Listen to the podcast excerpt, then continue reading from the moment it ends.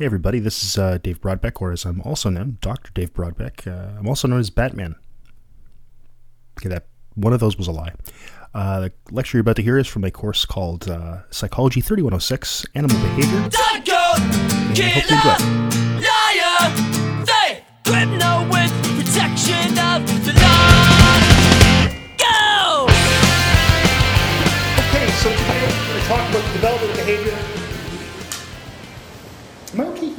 over there better? As long as I'm still. No, but I don't want to walk around too much because it, it helps. It helps bring me some. I'm, I'm good here. I'm okay here. Yeah. Okay.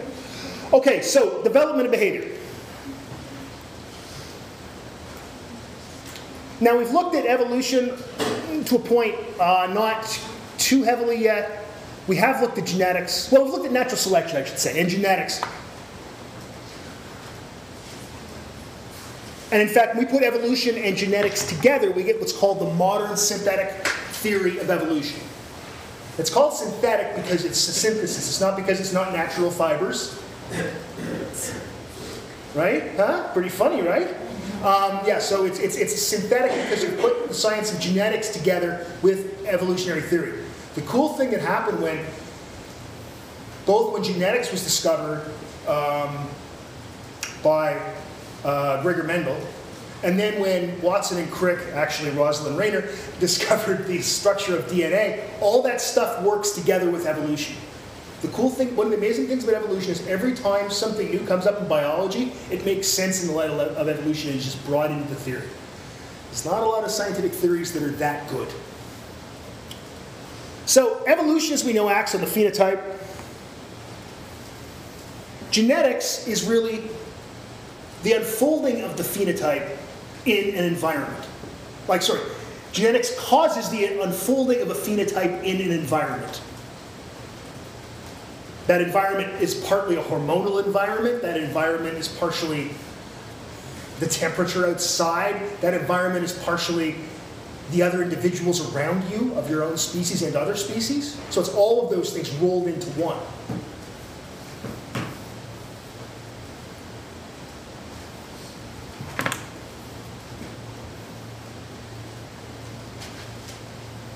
Development basically is the linking of the genotype and phenotype.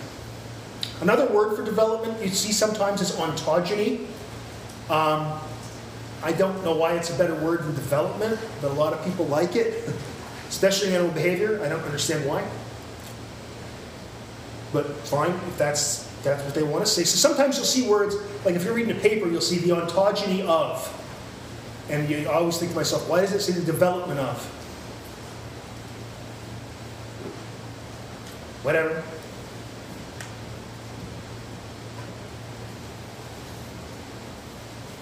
So the unfolding of the phenotype in a particular order in a particular environment.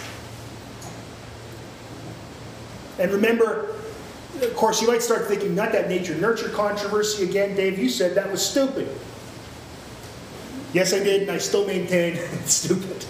You can't have one without the other, as Donald Hebb told us, right? So the key thing always to remember is the interaction principle here.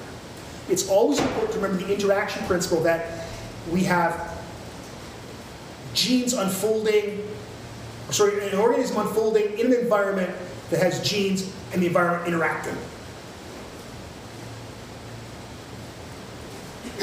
So I can talk about the average, I can talk about how much genetic influence there is on average in a species or a subpopulation. That, that I can do. Or talk about how much environmental information or certain information, uh, how much variance is caused by the environment in a, in a, in a species or a subpopulation on average. I cannot say anything about individual,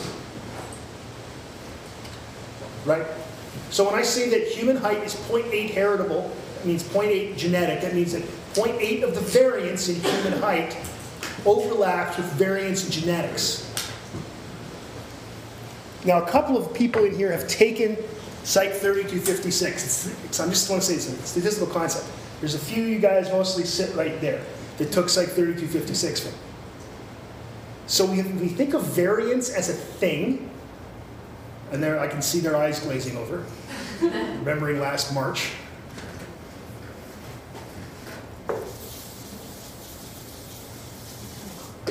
So if we have variance in a, in a trait, that is the variance in some trait. I don't know what the trait is, I don't care. Okay?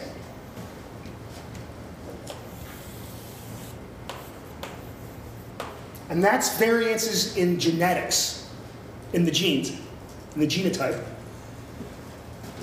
This is the heritability. Okay? So it's, think of it like a Venn diagram and it overlaps, for those of you listening at home,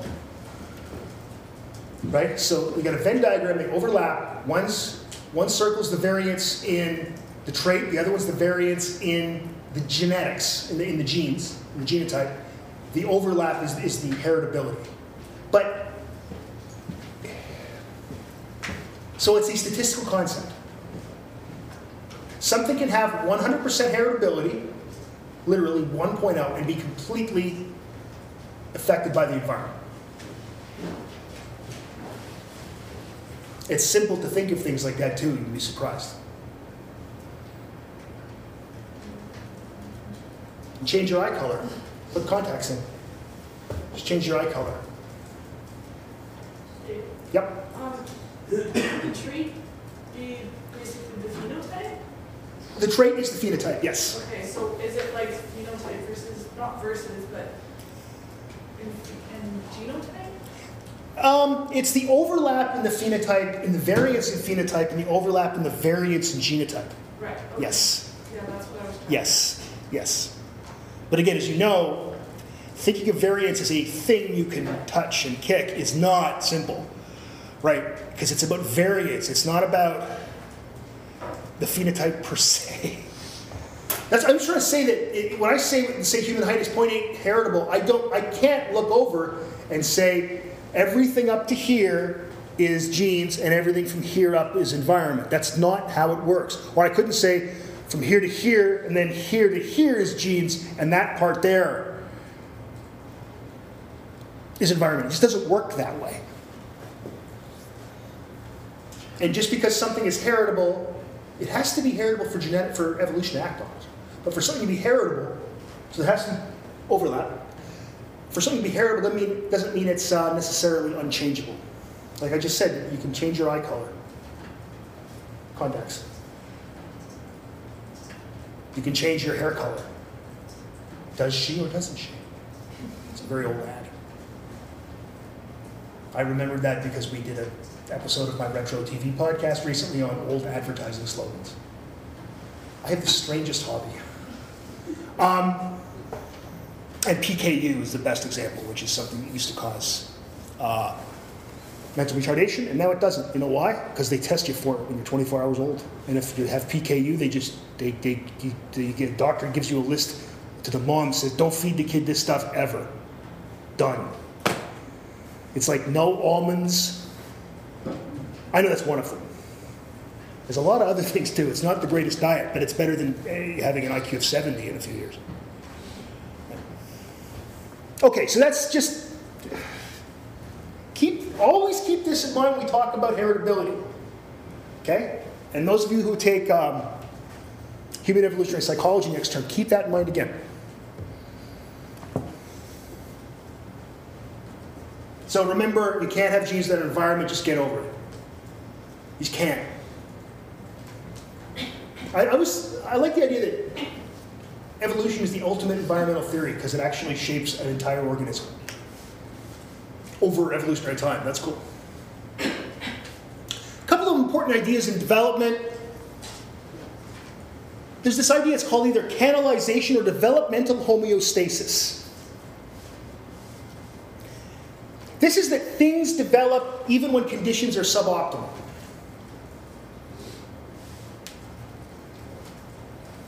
Okay, so here's a nice example. Here's a strange example, but Geisen in 1976, 78, um, misdirected a, uh, a nerve in Drosophila. Why not? Drosophila. It's what we use. So while it was developing in like the larval stage, just misdirected, like put it to the, the wrong wing, turned around and eventually projected to the right way. It eventually just turned around and project like it was left to, to be. So Geisen says, okay, I'm going to turn this so the left muscle controls the right wing and the right muscle controls the left wing. That'll be funny. By the way, Dutch, they're all Dutch. A lot of these people who study animal behavior are Dutch. I don't know why. It's something that'll start to become more and more obvious as time goes on. They're either Dutch or English. I don't know why. It's crazy. Misdirects the growth, turns around and grows to the right wing. Look at look at look at me. No, really, look at me. Um, my eyes are just even before this weirdness. My visual system is, is very odd the way it's developed, right? But I can still see. I don't see well, but I can still see. Look at and in, in, in brain behavior, we talk about we talked about um, Romanian orphans. We talk about crack babies and all these things. The amazing thing is, most people turn out normal, even under bad circumstances. Right? So you can. It's not just fruit flies. You can go all the way to people if you want.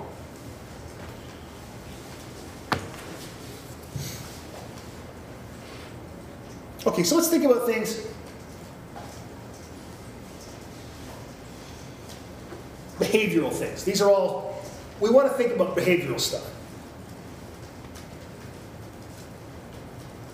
No, you know the Harry Harlow experiments? Do you know these? Who here doesn't know the Harlow experiments? If you don't, just, we're going to go over it anyway. But yeah, okay, so a couple you don't know. That's fine. Okay, Harlow, um, this, these are great experiments. They're just really mean. They're just really mean.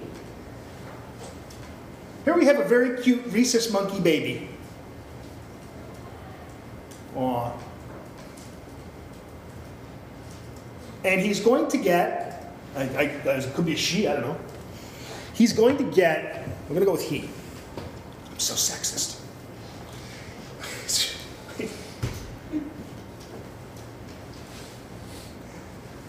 He's going to get a mom that either feeds him, that's a bomb, or a mom that's just a, but it's wire mesh. We're going to call her wire mesh mom, or we're going to get terry cloth mom. Terry cloth mom doesn't give it any food, but it's comforting because she's a wire mesh thing covered in a towel. I guess when your choices are these two, that's comforting. Because there's a whole notion, the whole Skinner sort of notion, behaviorist notion, that we love our mom because we get food from her. Just reinforcement. Well, Harlow said uh, it can't just be that simple. and look at little monkey clinging to terry cloth mom. Does anybody here not feel horribly sorry for the monkey? Because if you don't, oh, see, I think you're a heartless person. Is, sorry. I know you. I know. I know you had a question. What do you? What's up? Here? Rhesus is the blood disorder. is? What's that? Rhesus. Rhesus? Yes. Rhesus monkey. It's a kind of monkey. I don't know. You've never heard of rhesus positive, rhesus negative Oh, that's uh, for for blood, right? for blood? Yeah, Oh, okay. Rh negative, Rh positive. Yeah, it's a. But I don't. I think that's a clotting factor or something. I don't know. That goes back to like grade ten biology, man. I don't know. So this is just a coincidence. I think so. I honestly don't know. It's a kind of monkey. I thought they were also doing the test Perhaps. with the don't know. I don't know. When I was a kid, I used to think they were called racist monkeys. I really did. Like when I was like seven. Maybe they are. Maybe they could be. We don't look. They discriminate against wire mesh mom. So, but you would too. So this is a sad, sad experiment. it's just sad. Oh, uh, yeah. Sorry, Uh, just, Curtis. it's, so it's comfort and no food versus food and no comfort? Yes. That's the. You see, a, you see a problem there with the experiment? What's the problem? Well, either way, they're gonna take the, the, gain from either side, they're either gonna take, uh, go towards. But we give them a choice. We give them a choice. They take this. Yeah, but they're, I don't know how to say it, but obviously they're gonna take the comfort when there's no food, and obviously they're gonna take the food when there's no comfort. No, no, that's not what happens. No? No. They go there for food only. They go there, they eat, then they jump back over here. Oh, but the same monkeys have both options? Yeah. Oh, Okay. That's in one experiment. There's an issue here where it should be a two by two, not just a two. But, you know, those experiments eventually, I believe, did get done.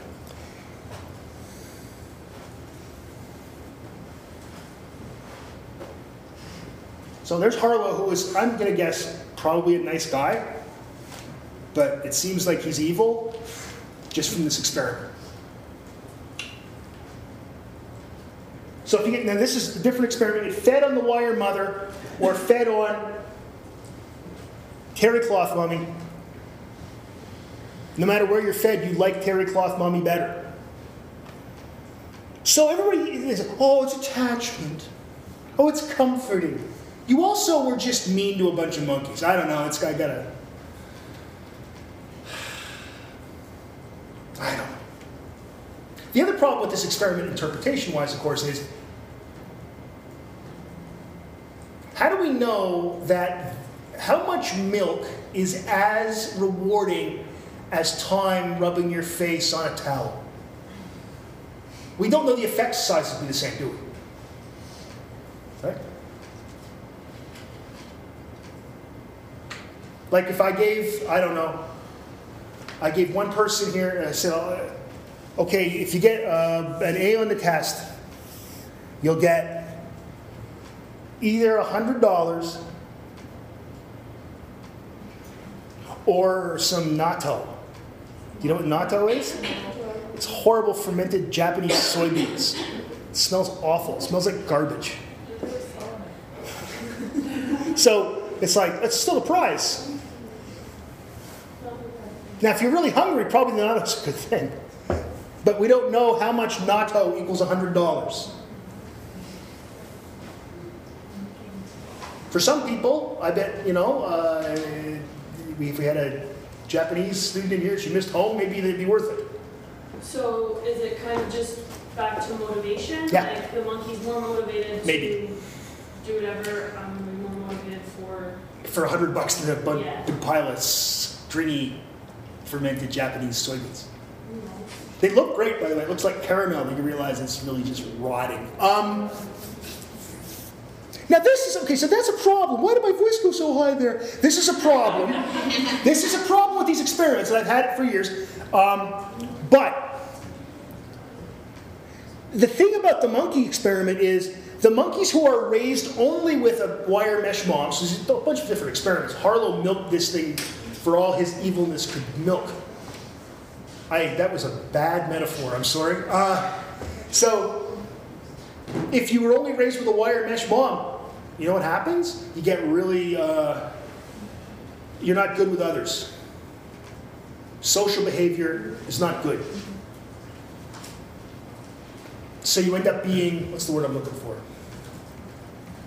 Deficient, uh, dysfunctional. They would fight with others. Um, females that were raised like this, when they had babies, would just abandon them. It's awful. Now, the cool thing is, they could then, however, when they were young enough, be brought a, a monkey that was raised with a, with a terry cloth mom,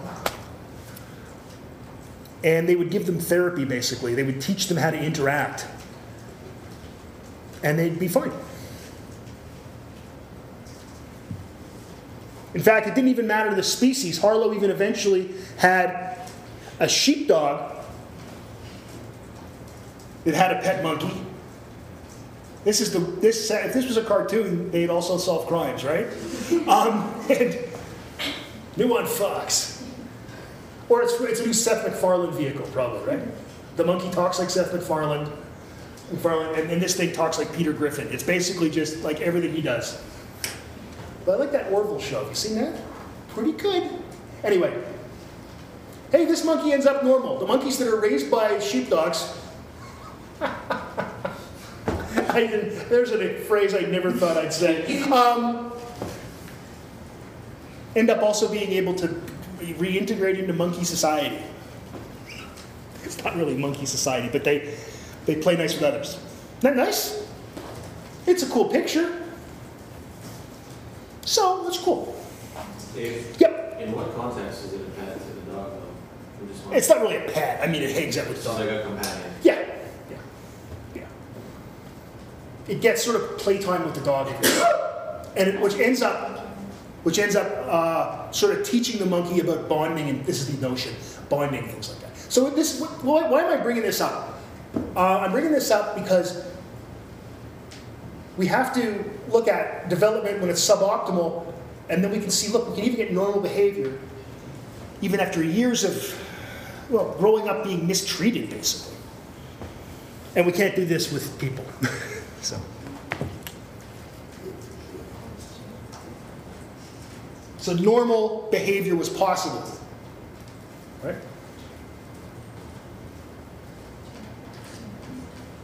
Okay. Some other issues in development, um, sens- sensitive periods. It's basically your nervous system needs input up until a certain time for it to work. In other words, for a system to develop properly, it needs to get input.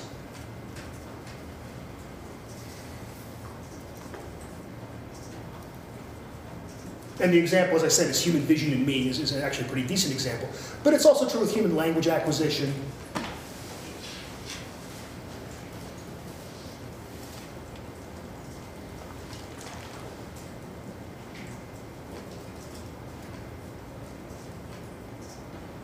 So development doesn't necessarily stop if you don't get input at a certain point, but it's it, it doesn't end up being normal.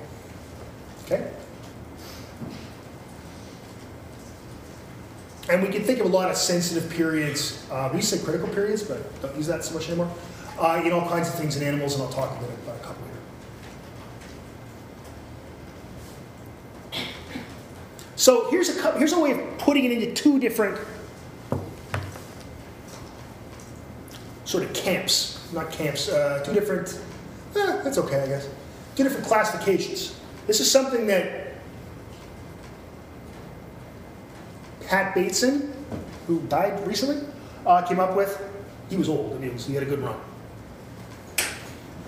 But still.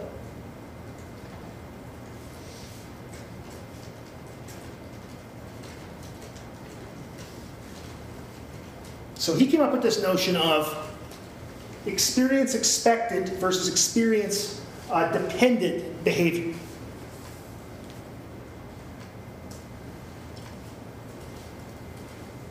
This is like information that's needed during a sensitive period. So it's, and when I say information, it's just out input from the environment. Okay? And it's needed by all members of a species for normal development. There's a lot of things like this. Um, you know about the experiments with, uh, oh, who did that stuff again? With cats and being raised in only vertical stripes or horizontal stripes. Do you know about this work? Yeah.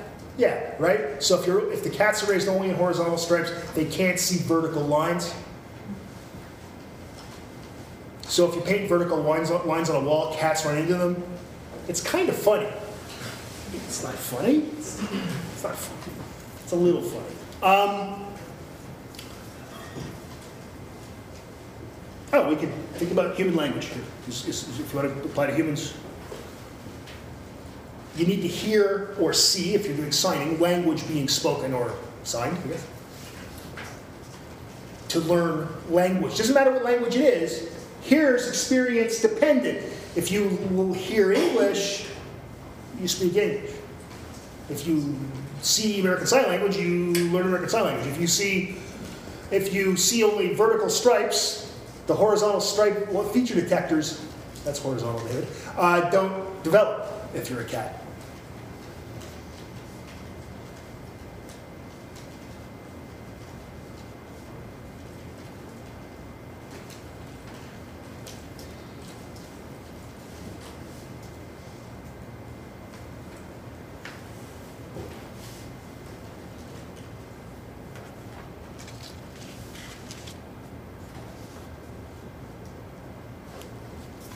So again, as I said, this is Pat Bateson. This was his idea, Patrick Bateson. His daughter Melissa is a well-known researcher in animal behavior as well.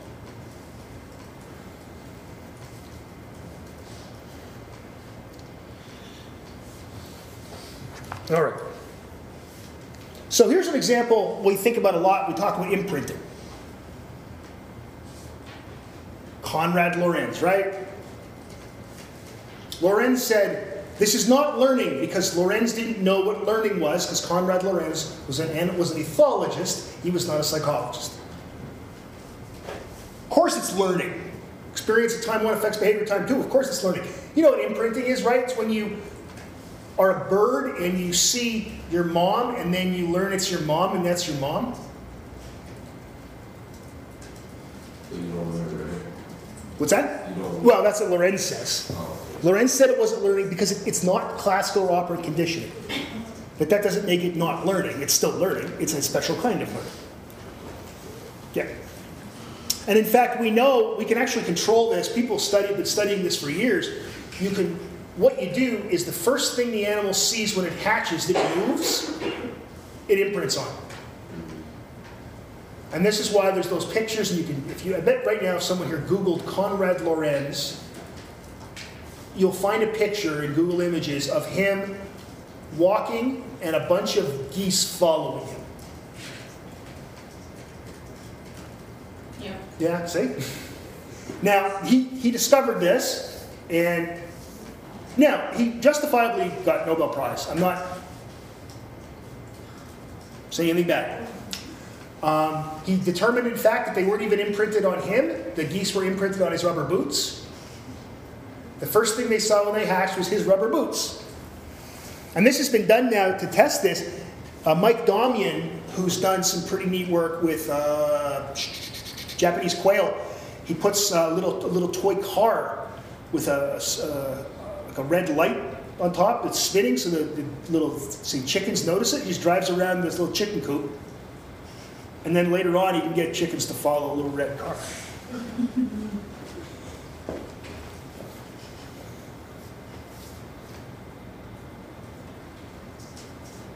Konrad Lorenz also was a member of the Nazi Party. So we'll just throw that out there. Um, it's almost perfect that that happened right there. I don't know why.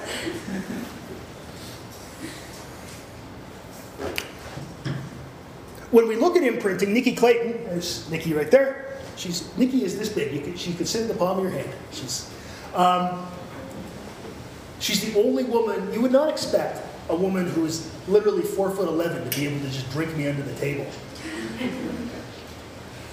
She has. Phones everywhere. Um, okay, so uh, NMDA is a uh, neuromodulator, and there's an increase in NMDA receptors in a part of a bird's brain um, called the IMHV. I, I can never remember what that's. In, shit. Intermarfular hyperstriatum vroom. I can't remember what the V stands for either. But uh, the IMHV after imprinting. So in fact, there's a, a, a change in a brain region that happens right after imprinting.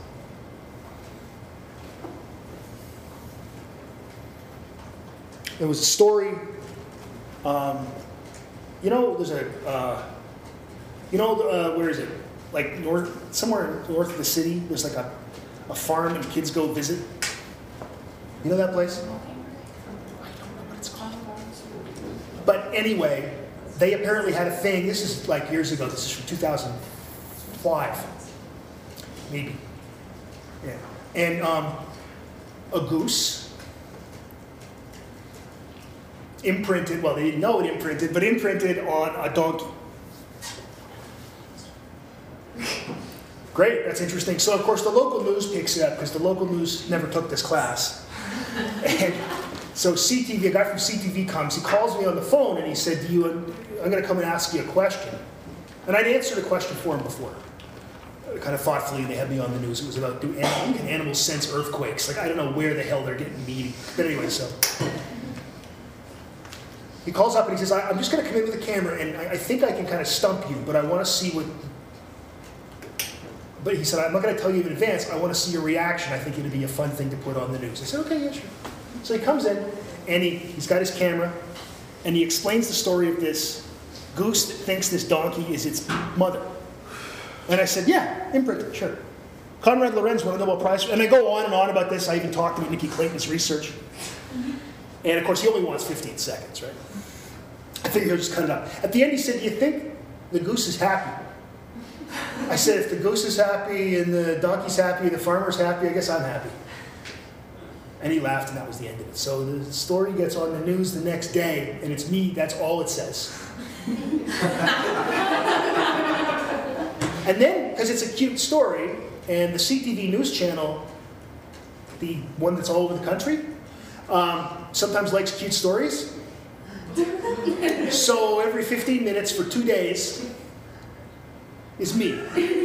I start getting emails and like phone calls from colleagues all over the country. Way to go, Brodbeck. It's like, no, that's not what I said. I even talked about that cool stuff Nicky did. Yeah, sure you did.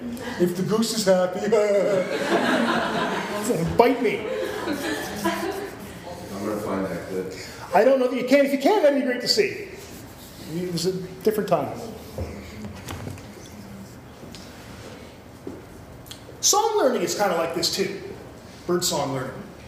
Right? And we have two world level experts in bird song at this university Dr. Foote in biology and Dr. Bloomfield in psychology. Though Laurie does call, but it's pretty similar. Okay. Generally, in songbirds, males sing and females don't. Generally, not always. So Peter Marler um, thought that this there was like a template inside the bird's head of what its song should sound like. And then that can get tweaked by the environment. And the big environmental cue here is it needs to hear itself sing to, to correct itself. So there's a template, and then it produces song, and then allows for correction. And it needs to hear, this is in uh, Sparrows, needs to hear itself sing um, between 150 and 200 days post hatch. Does it say 200? Yeah, that's right. I was going to say, I thought it was, thought it said 300, and that's wrong. Um, or it, it'll never sing properly. Okay.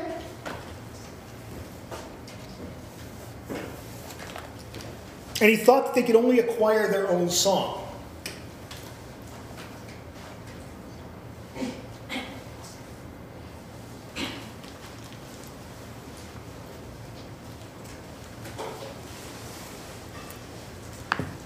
Here's Peter Marler.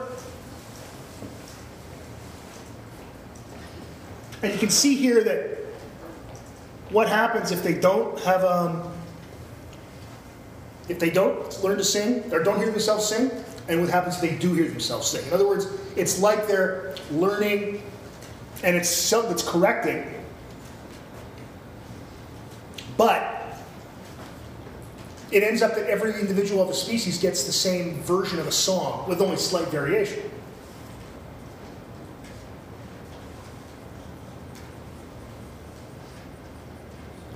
Okay, the template idea is what that's what Marler originally thought. Now these are hard to read because they're called sonograms, and you actually have to actually. Somebody like Laurie or, or Jen Foote can read these things and know, knows what it sounds like. I can't. So these are, it's frequency on this axis and time on this axis. So normal conditions. This is the song. Uh, this one here, what's that? Oh, socially isolated but exposed to their own singing. And this one is both. As you can see, it's not just your own singing. You need to actually have others around you singing. So it's not really the, the template idea is uh, was was very simplistic. So I wouldn't call it a template. Um, I think the idea of experience expectant and experience dependent learning is useful here, or information. The experience expectant is hearing others around you sing and hearing yourself sing. And the experience dependent is the subtle differences between different regions. So you end up with, for example, white cr- uh, crown sparrows in one part of California sound different than they do in another part of California. So it's like kind of like how human language, hearing language is experience depend, uh, expected. You need that, or you're never, or seeing language again, sign language, but you're never going to learn to speak. If you learn to speak English, by the time you're like say five or six, you're never going to speak. I don't know. Let's pick another language. Swahili, like a native speaker. Not going to happen.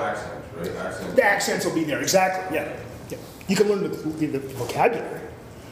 Sure. Yeah. Yeah. But it will never sound. Yeah, that's right. Just you, you, you can detect the accent. Yeah. So now which one's this? Oh yes, we get a social tutor that comes in after isolation and eventually actually can teach an individual that was um, that, that didn't learn song properly can actually teach it the proper song after this supposed critical period. But it has to be a social tutor. It can't just be the sound of the, of, of the other bird. It can't just be a speaker playing it. It's got to be an actual other bird there interacting with the uh, individual that never learned to, to, to sing. At any, like at any stage in development? Well, at least after the 200 days. I mean, I don't think after a, a, a couple, a year or something, no. No. But you can go- you to be during that sense. No, you can go after what, what Marler thought was a sensitive period. You can go after, say, 200 days. Yeah. But like we're humans, if we don't learn or experience language after a certain period, we can't be. We're never going to really acquire language, though. But the birds might be able to. Yeah, it's a lot more. Let's put it this way: it's a lot more. It's not. It's not nearly as cut and dried as Marler thought, Okay. but nothing ever is. That's a good starting point. Oh God, yeah. I mean, again, Peter Marler. Um, while he's wrong about this, or was wrong, he's dead now, but it's not a template. He's the guy who discovered this, so let's give him some credit. Yeah. He then started getting interested in animal consciousness, which is a strange thing. Because I don't know how you study that. And he was speaking at U of T, he came visited us. We were all at the dinner, and my friend Rob looked at him and said, and Rob didn't know this, that he'd been studying animal consciousness. Rob's a first year graduate student. Well, I think anybody studying animal consciousness is kind of ridiculous. We all sort of stopped. Because he's out to dinner with all these graduate students. And he, and he goes, that seems kind of flippant. And I said, he's doing that now. Oh, sorry. And I, I've never seen anybody's head and body and everything turn the brighter shade of red. Rob had a shaved head at the time.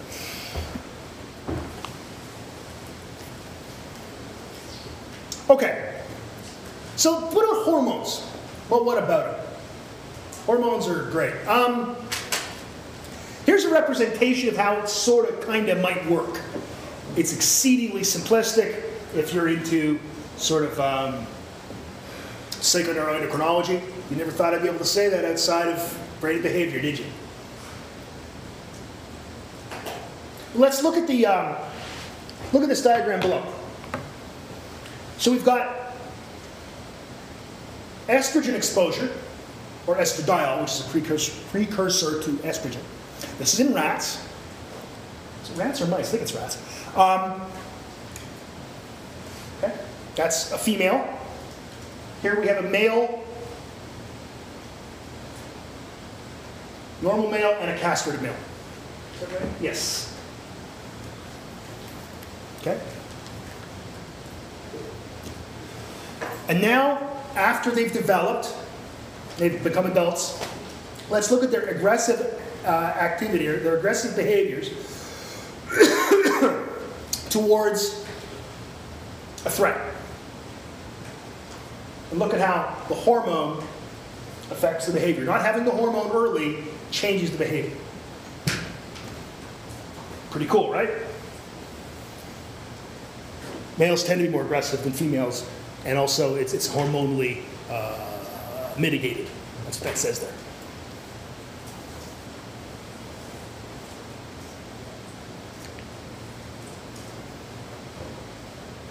Questions so far?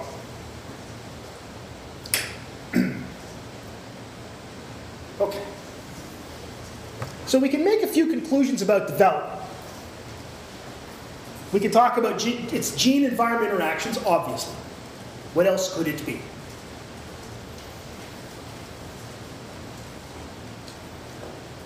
And that development is the unfolding of the phenotype directed by the genotype in a certain environment.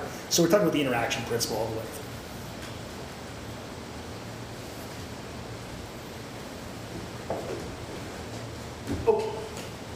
Now,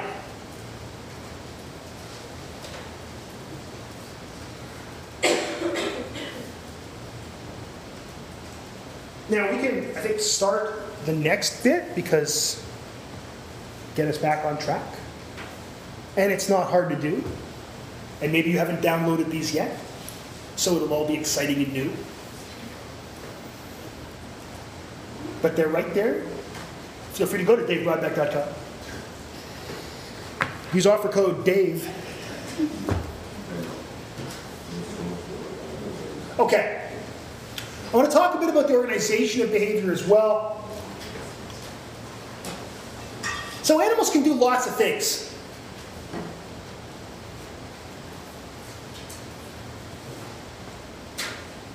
They can forage, they can defend, they can look for mates, like defend a territory, or look for mates. They can do all these things.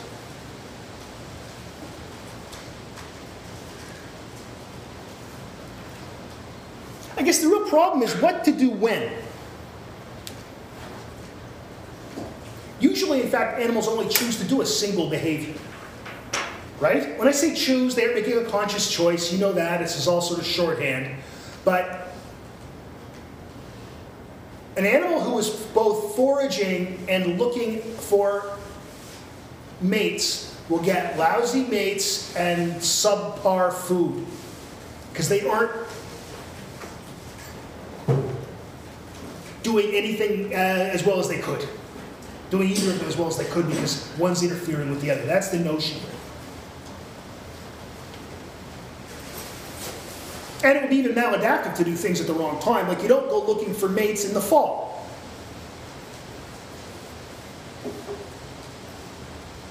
This is why you don't hear bird song, for example, in the fall, do you? Notice that? You don't hear bird song anymore. You hear calls, but you don't hear song. So you're wasting your time. You could be out looking for food, but no, you're walking around going, ladies, oh, ladies, because you're a stupid male bird. And you are a loser. And the other birds let you know.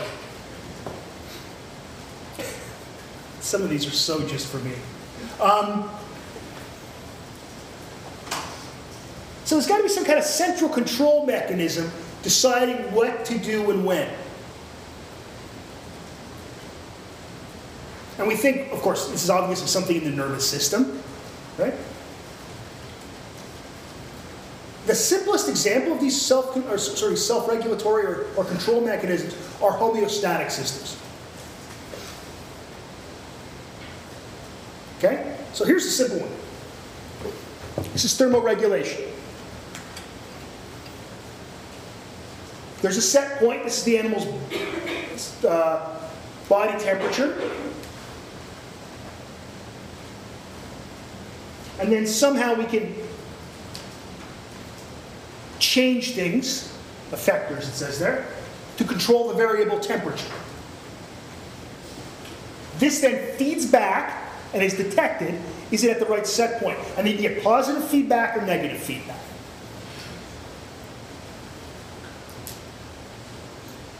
So when you think about heat loss, so you're too warm and you want to lose cool, right? You want to you want to lose heat. I'm sorry.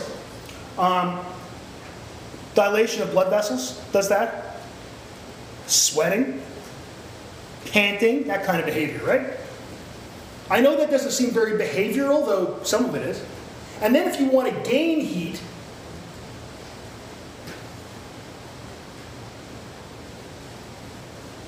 so you get vasoconstriction, you get shivering, right? When you shiver, you're moving, which makes, which warms you up, right? And then humans, of course, have, or your, your, your, your, fur could stand up on end, and you might see birds. If you go out in the winter and you see birds uh, at night, so I don't know how many of you go out looking for birds in nests at night, probably very few of you. But you might see, for example, a chickadee all puffed up, looking like a little ball. It's a way for them to stay warm. And of course, humans even do this, though we don't have enough fur anymore, but our, our, we get goosebumps, right? And goosebumps really are just from us. It's an evolutionary vestige of, of, of piloerection, of our, our uh, hair standing on.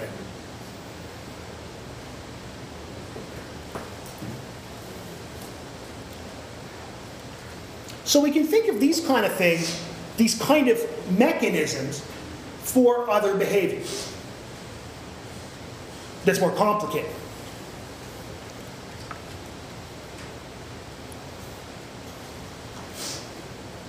So there's, a, there's an approach in animal behavior or ethology called the behavior systems approach.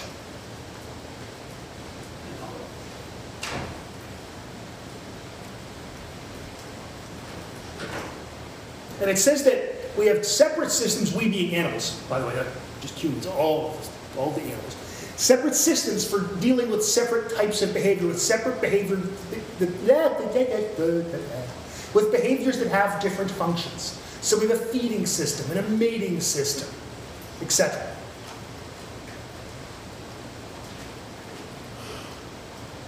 And that, that, that system itself is put into action by what are called releasing stimuli from the environment.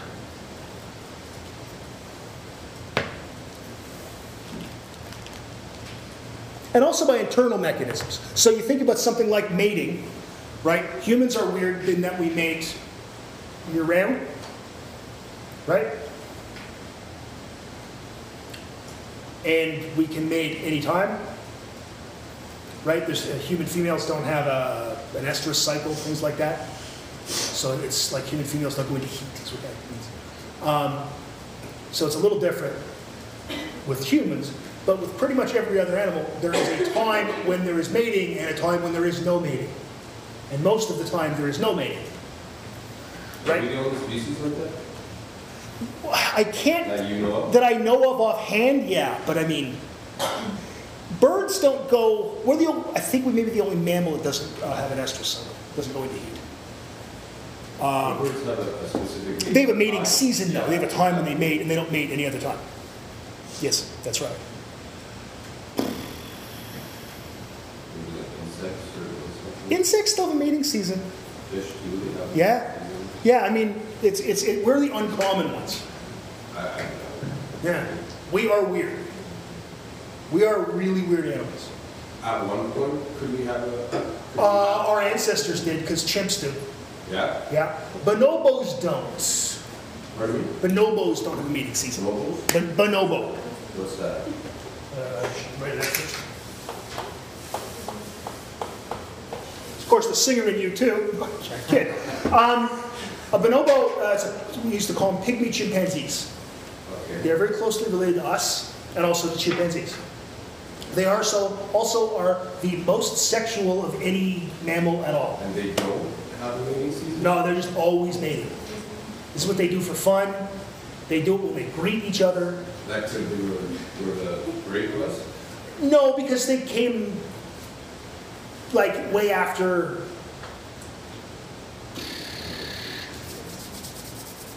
they're close, more closely related to chimps than they are us. Than we are. Yeah. Oh, yeah. So, see, see, the thing is with these guys, with bonobos, they are always mating. Always be mating. gestation? Oh, no, they, they, they, they have, uh, they're fertile at different times. Not just like human females are fertile, fertile at different times of the month, right? But I'm saying that they don't have, they don't only do mating behavior, sexual behavior During- when, when, during mating season. They literally do it all the time. All the time. That's how they greet each other. Like, close the door. No, someone can take this all the wrong way. Um, okay, when, when, when, a, when, a, when, a, when a male meets another male, they might fellate each other. They might give each other a hand job. Uh, females and males, oral, everything. The young, they all do it. It's, it's just a big sex party with bonobos. It's, it's just the way they are. So there's another one. So it's us and them. But they've taken it to an extreme that it's just disturbing. It's like a handshake to them. So why do the young do it if they're probably not sexually mature? I don't know. I mean, it's probably fun, I guess. I don't know. It's something they do. It- The function of it is clearly at that point not just mating. There's something social in it as well. So, wait, is there, like, it's probably hard to tell if there's any, like, of these gay monkeys. Oh, there's yeah, they're they're they're just all everything sexual. It's like a big. It's like it's like it's like the Playboy Mansion in the '60s. It's it's yeah. There's there's homosexual behavior. There's group sex. There's uh, oh, it's it's bonobos It's, are it's not necessarily done for a sexual purpose. Oh wait, no, it isn't. It isn't. It has It's other. it seems to have other o- other it has other functions. Yeah. So, are there instances of, like, monkey STIs or STDs? Oh sure, yeah. Yeah. Hell yeah. I mean, you know that AIDS comes from monkeys, right? Like HIV. Now I do. Yeah. Not HIV itself, it, it, the junk though. Yep. Yep. So yeah, I mean, sure. But yeah, bonobos was the only other thing I can think of that they're way more sexual than humans have ever been. Like it's it's odd. I analyzed some data once for somebody. When I was a postdoc, a woman who was doing her master's in anthropology, she didn't know actually how to analyze these data. So she asked me to look at it, and I said, sure, for 200 bucks I'll look at it. And uh, I needed money. no, no, today I do it for free, but I was making $24,000 a year, so I needed money. So I said, yeah, I'll do it for uh, 200 bucks. They said, I, I said 200 bucks or, or 50 bucks an hour, whichever is bigger. And it took me two hours, so I charged her 200 bucks. She had all this behavioral checklist, and there were things on there that I didn't want to tell my, my mom or my wife. Looking at it going, really? They do that? Okay. So bonobos would be the other answer. But see, again, this wouldn't be part of the mating behavior system at this point. There's, there's social communication going on there, I guess you'd say? Yeah. Yeah. They're fascinating animals. Yeah. They also have face to face sex. They're the only other mammal that does that. Us and them. Yeah. Which is interesting.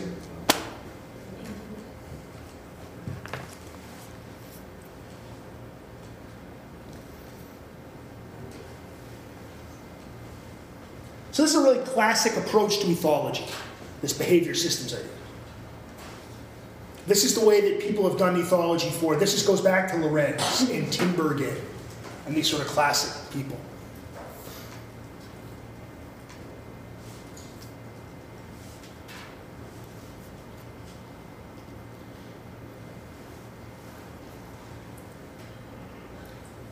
The notion is that when one system is active, the other systems aren't active.